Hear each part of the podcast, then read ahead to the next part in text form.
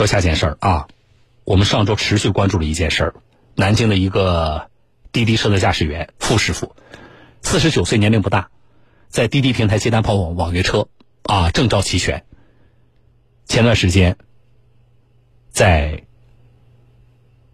运营的过程当中，啊，很不幸猝死。那么家属找到我们，主要是因为什么呢？这个网约车司机傅师傅，他在过去几年的营运的过程当中，会从他的营运收入当中扣除一部分，在滴滴这个平台上买了一个叫做点滴保的这个保险。这个保险涉及到重大疾病保险和意外伤害保险，主要是两个险种。那么家属反映说，在傅师傅。发生意外之后，他们呢拿这个司机的啊，就是傅师傅的手机查看，也发现了这个问题。他投保了，他们就和这个保险的承保的保险公司众安保险取得了联系。但是这个过程呢，一个是啊，众安保险在没有看到。死者相关的，比如说包括法医鉴定报告等在内的这些资料的情况下，单方面的啊就答复不能理赔，不在被保险的范畴之内，这个很难让人接受啊。那么家属方面也跟滴滴平台和众安保险方面沟通了，无果，后来找到我们了。我们对这个事情的态度是这样的：第一，能赔还是不能赔？我们一定是依据事实的。第二，不管能赔还是不能赔，也一定是希望滴滴平台也好，保险公司也好，实事求是的要做研判，而不是说什么东西都不看。啊，家属方面也没有看到保险合同的情况下，简单的一句不能赔，这事就了了。我觉得这是不负责任的，啊！我跟这个家属也反复说，我说不是说找了媒体了，不管能不能赔都要赔，不是的。我们希望实事求是，第一要让家属看到死者这几年投保的情况，交了多少钱呢？买的到底是两份什么保险呢？那保险的那个保单里边具体的赔付的范围到底是哪些？他的这种情况在不在赔付范围内啊？条款怎么写的呀？第二，保险公司你也得看看死者的。情况是什么样的吧？他是有法医的鉴定报告的呀，那你是不是要把这个东西拿去？你们保险公司也对照一下保单的情况，你们也看一看呢？然后你再给做个答复啊？我觉得这个答复才可能是负责任的和准确的。所以呢，我们做了几件事情啊，一个，我们是让找到了众安保险，啊，我们让保险公司，一个是你们要看一下。死者家属手上的材料，同时，你们保险公司要把死者的这几年投保的情况和他投的这两份保险的保单要给家属看。你要让家属看到，这是上周我们做的这一件事情。那么，啊，在我们的介入之下啊，这件事情保险公司做了，这是第一。第二，我们帮助家属方面。啊，就是傅师傅的家属找了一个还是很权威的一个律所，把傅师傅的这两份的保单和保险缴纳的情况，把傅师傅的身故之后的包括法医鉴定报告在内的相关的材料一并的也找了一个比较大的律所，也看一下。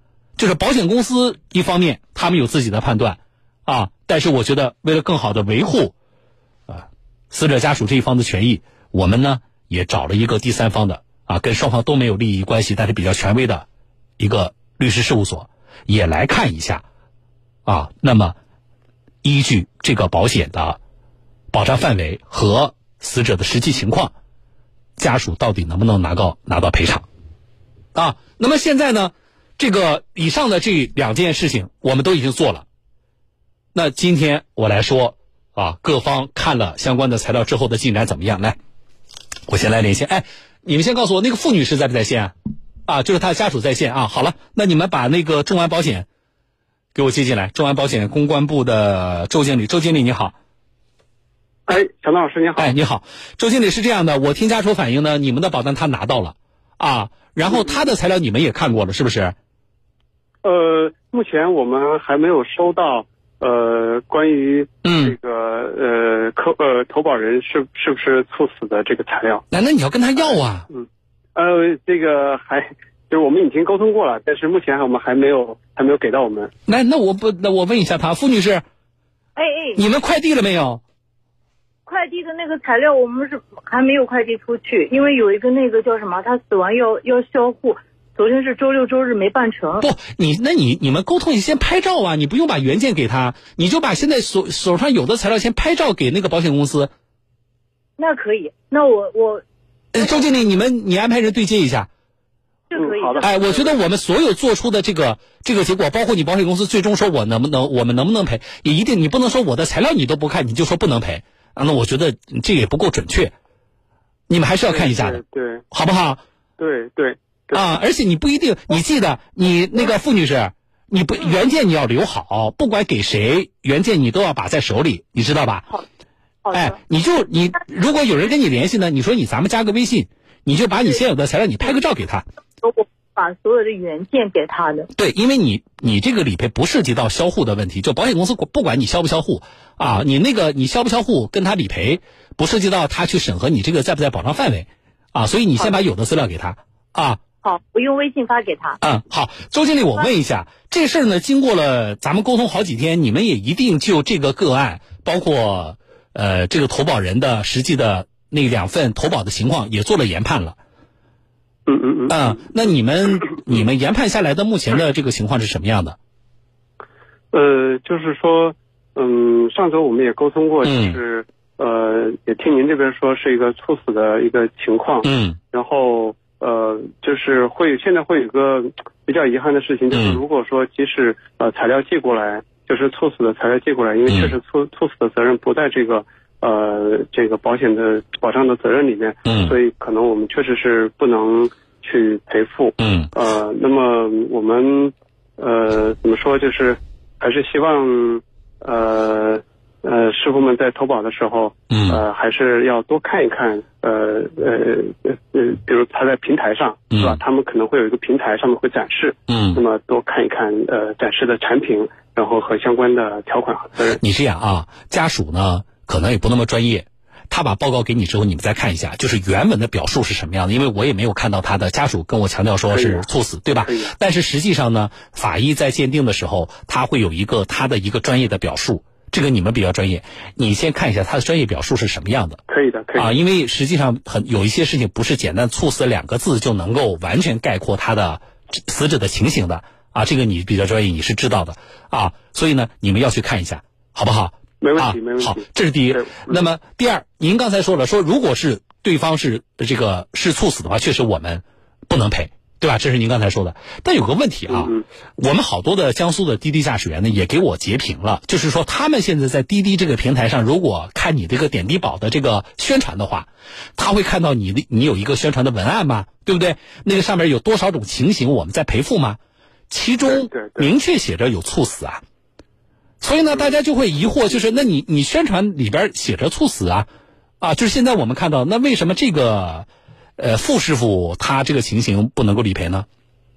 嗯，这个情况是这样，嗯，呃，从就据我们了解啊，嗯，从二零二零年，那么滴滴上是有了呃新的产品，这个产品是呃涵盖这个猝死责任的，呃，那么在二零二零年以前是确实是分开的。所以，嗯，那是什么意思？那这个傅师傅是二零二零年以前他就已经投保了，对对，他是一八年开始投保，但是他到了二零二零年，你们增加了这个新的保障范围，实际上就是一份新的合同了，一个新产品了啊。那你你增加了这个之后，他不能够你自动的给他转换成他继续的缴费，就是变成了这个你的新产品吗？嗯，因为是这样，就是保险产品它不能够随意的去。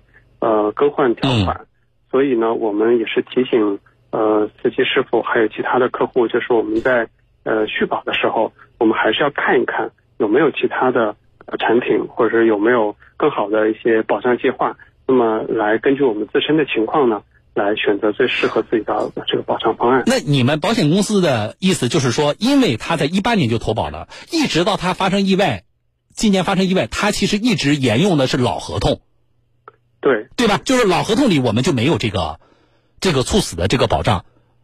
那对对，我我打个比方，那如果他从二零年你们开始增加了这个新的保障，他就换了一份合同的话，他重新买你们新的产品，那就应该在理赔范围，我能这么理解？啊，没错没错。好，那现在啊，因为在关注这个事江苏的这个咱们滴滴驾驶员特别多啊，也这两天都在关注这事儿。那如果说我们有其他的驾驶员，确实在二零二零年之前。就开始交这个点滴保了，不管是你的那个意外伤害还是重疾啊，他们就开始交了。他们一直也也没有换过，也没有自己主动的去说，我我续保的时候我我换一下产品。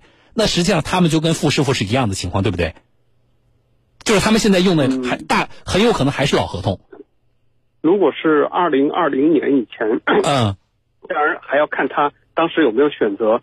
这个猝死的这个保障计划，这是单独的。嗯，他如果说他选择了那个计划，也是可以得到保障的。嗯，那如果说他没选，那他现在呃重新的，因为你是每单每单在那个什么，你这个保险周期是一签一年吗？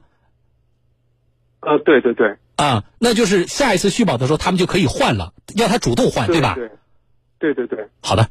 啊，我这个给其他的我们的滴滴驾驶员提个醒啊，然后呢，我觉得就按照我说的，就是你们现在的答复，从家属描述的情况来看，你们认为是不能赔的，不在保障范围，对吧？那么，请你们在收到家属的资料之后，你们找人对接一下，好不好？然后呢，你们根据家属拍照的那些啊法医鉴定报告等资料，你们再重新研判一下。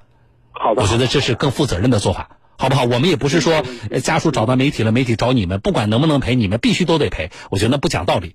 啊，家属也不是不讲道理的，但是我只是希望最终你们做出这个结果一定是严谨准确的啊，嗯，好不好？那你安排人来跟他对接，好不好？好的，好的。啊，好了，呃，周经理，我们会跟你保持联系，再见啊，谢谢。好的，好的。嗯，谢谢，付女士，你按照我说的做好不好？有人找你加微信，你先拍给他，好不好？小东老师，我能插一句嘴吗？啊，你说。你这个信号不好啊，来，我听不到这个家属说话。啊，他的信号不好，你们协调一下。我们的电机注意了，啊，付女士的信号断了。好了，来，我抓紧时间，我节目快结束了啊。我们把这是保险公司说我们不能赔，然后呢，我们就要了这个保险公司提供的保单，同时我要了其他的我们江苏的滴滴驾驶员，我说你们在你们的那个手机后台把你们的投保的保单给我调出来，干嘛呢？我要对比一下。保险公司给的那个合同的条款是不是准确的？针对这个个案有没有在给家属的合同上动过手脚？所以我向各位报告，我们对比了一下，我们几位江苏的滴滴驾驶员从他们后台调出来的这个保单啊是一致的，是一致的啊，这是第一。那么我们就把这个合同和家属手里目前有的死者身后的相关的，包括法医鉴定报告在内的相关的资料一并。给了律师，啊，那么律师看下来的情况怎么样？我们找的是省里非常权威的一个律所，来，我来连线江苏苏博律师事务所的主任吴博律师，吴律师你好。哎，你好。啊，我先说感谢啊，我知道你这个，如果我让你，我我这个正常的找你的话，这两份文件看下来，你可能收费不低的，但是我一分钱也没有给你啊。哎，那这个您是抽时间帮我们看了，对不对？我看了，对。呃，情况怎么样？呃，根据他的保险条款的话，如果是确实属于猝死的话，那是呃不在保障范围，是排除在范围之内的。就他这一个意外伤害保险，一个是重疾险，您都帮我看了。对，看了，对他有明明确的就是免责条款有猝死，并且关于猝死的定义，他约定的很都很清楚。嗯嗯。那那我多问一句啊，我就现在我就这家属，我就觉得心里边我是抹不平的这个事儿，对吧？哈，我就怎么我就买了保险了，然后你还不能赔呢？是不是啊？那我要是以目前的您看到的这个资料，我去起诉这个平台方和保险公司，有没有价值？如果仅仅根据条款来看的话，没有价值。但是有一个问题，刚才我听到你们的连线，嗯，我有一个问题，我有点疑问，嗯，嗯，对啊。就是那个他想猝死的这个条款是在二零多少年以后把它又加上去了，二零二零年以后加上去的，加上去。那这个加上去是他们本公司的这个加上去，就是还是在保监会的要求下，我的意思就是说，哦，条款本身是否应该就包含在这个里面？只是他们没加，后来保监会要求他们加了，还是就是他们自己公司就是跟呃就是提高服务把这个措施把它免除了，嗯，还在赔偿范围，嗯，这个要确认一下。嗯，好，如果是他们公司，你说我为了提高我的这个服务品质，对吧？我保险公司方面，我我在这个保障外，我又加了一个呃猝死的这个保障范围。嗯，那如果是这种情形呢？那这种情形的话，那你保障合同里面没有约定的话，那就是不能赔了，对吧？但是如果是保监会对这一类产品，银保监会啊，国家银保监会对这类产品，它有相关的要求，因为呃，确实是这两年有一些呃这个保险产品，银保监会确实是做了相关的这个调整的。啊，我我们关注过。那假如说是银保监会要求的，尽管他的合同里没有，但是我理解，那你也应该赔，保险公司也应该赔，对不对？如果是在你签订合同的时候，银保监会就对这个就是有要求的，但是你没在合同中反映出来。嗯。呃，只不过后面又把它加上去了。嗯。在签订合同时候就应当有的话，那你我觉得那还是应当去在嗯赔付范围了。嗯，但是这个这个事情我们怎么能够呃比较准确的啊？这个。呃呃，这个可以向银保监会去去去问询一下，这个我也可以帮你去问询一下。好的，好的，这样我们我们再打扰你一下啊，好不好？我这个我其实我是挺不好意思的啊，但是我我就既然张了这回嘴了啊，吴律师，呃，我我也说一下，我们要感谢呃江苏苏博律师事务所啊，因为呃你们的时间也比较宝贵，那就是我们这样，一方面呢，我们通过我们媒体的渠道，同时我也会要求家属。也去问一下您呢？通过您的这个呃，可能更直接有效的渠道，吴律师，你也帮我们问一下。好的，好的，好不好？我们再确认，应该是现在看下来，这是最后一个呃疑点了。如果这个疑点能够解除了，基本上最后到底能不能赔，我觉得就更明确了。对，啊，好好，谢谢你，吴律师啊，谢谢，我们再见。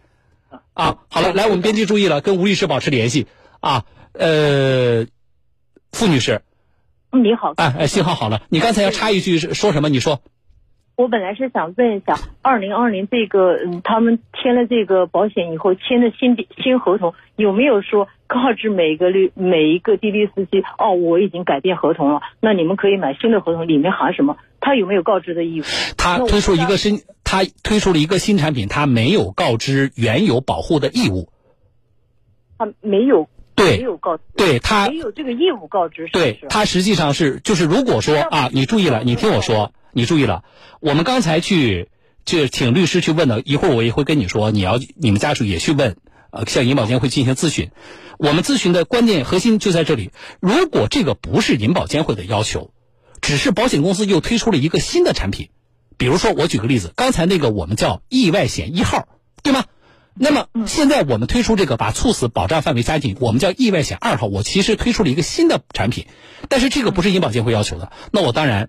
啊，我没有义务告知每一个人，但是如果这事是银保监会要求的，就是你这一类产品一定要做相关的条款的修改，其中要把猝死加进去。那么在这种情形之下，保险公司是有告知的义务的，并且按照律师的观点，不管他是否告知，他都有赔付的责任，明白吗？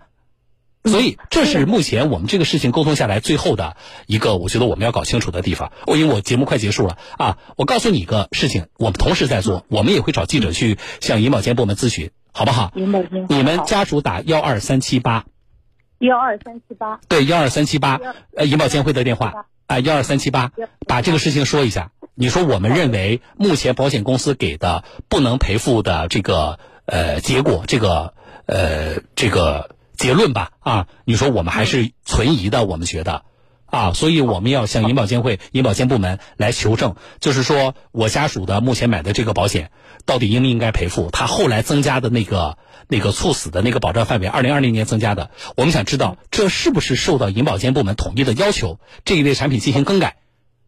好的，好的，好不好？好的，我们好的，这样吧，就是大家我们几方面一起做，如果谁先有消息呢，我们就碰一下。好不好？好的。争取的话，那这个疑点结束之后，基本上律师就可以给你下一个比较肯定的结论了。但是这个结论仍然，我说这是这个律师、这个律师事务所的结论，他是不是完全正确的不一定。那么这个结论就供你们参考。然后你们家属在这个律师给的啊，他比较确定的一个结论的情况下，你们再去研判，那咱们要不要起诉，对不对？好的，好不好？好的，小邓老师。啊，好了，这么说啊。好的，好，我们保持联系。啊。好的，好的。哎，好，再见，小东老师。哎，好，感谢你，感谢。哎，不谢不谢，再见啊。